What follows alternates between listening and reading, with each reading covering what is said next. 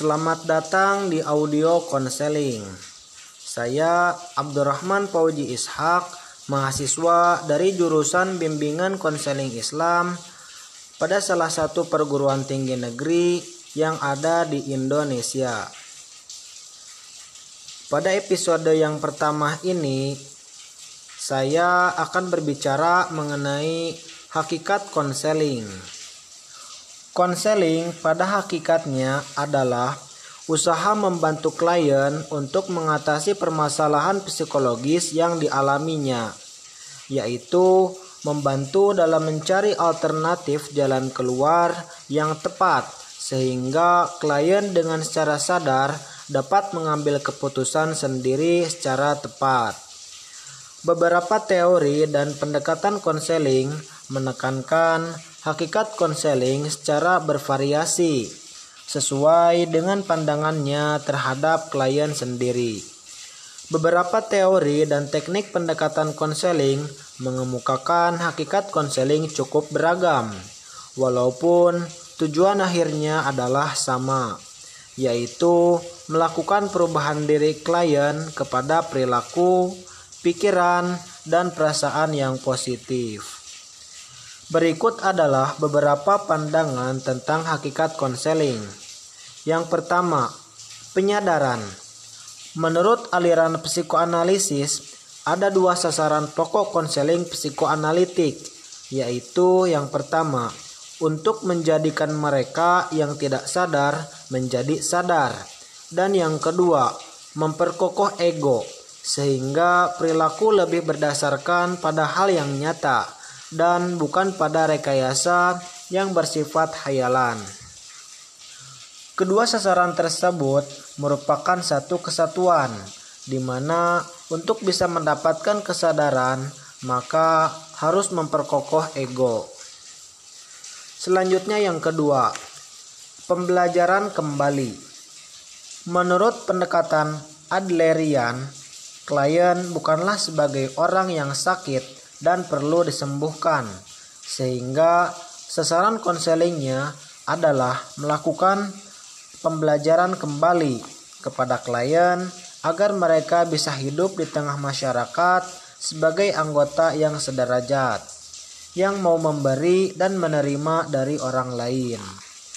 Menurut Adler, minat sosial adalah bersifat bawaan. Manusia adalah makhluk sosial menurut kodratnya bukan karena kebiasaan belaka. Proses konseling adalah pendidikan kembali, berfokuskan pada penyediaan informasi, mengajar, membimbing, dan menawarkan dorongan semangat kepada klien yang kehilangan semangat. Senada dengan pandangan ini, William Glasser dalam pendekatan terapi realitas mengatakan bahwa konseling adalah menolong klien belajar tentang cara-cara untuk mendapatkan kembali kontrol terhadap hidupnya dan untuk bisa hidup lebih efektif, termasuk berkonfrontasi dengan klien untuk meneliti apa yang mereka lakukan, pikirkan, dan rasakan untuk mendapatkan gambaran apakah ada cara yang lebih efektif baik bagi mereka untuk berfungsi.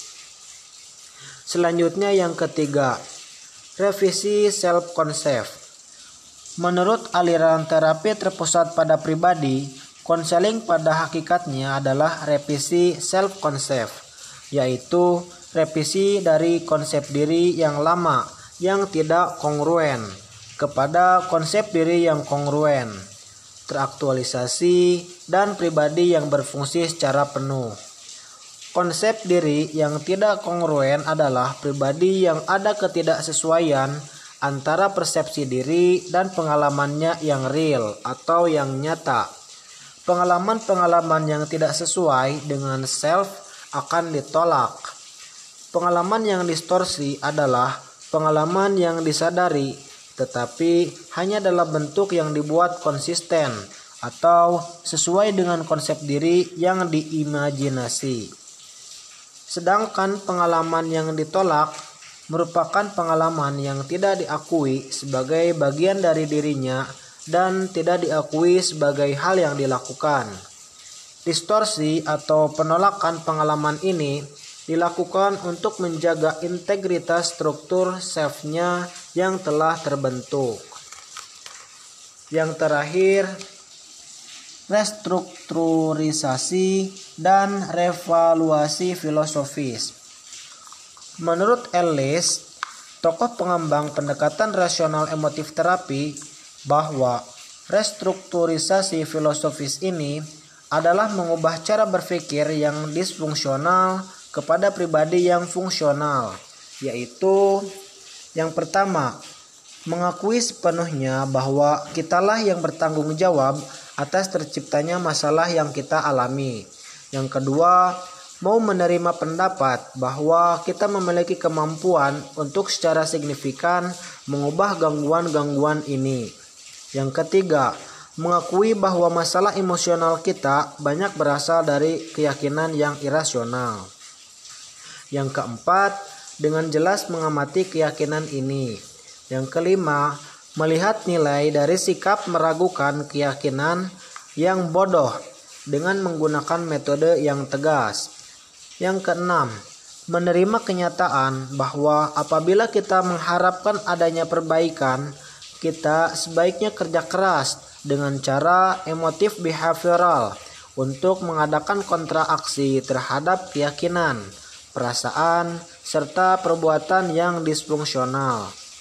Yang ketujuh, mempraktekkan metode terapi rasional emotif untuk mencabut atau mengubah konsekuensi yang mengganggu itu di sisa kehidupan kita.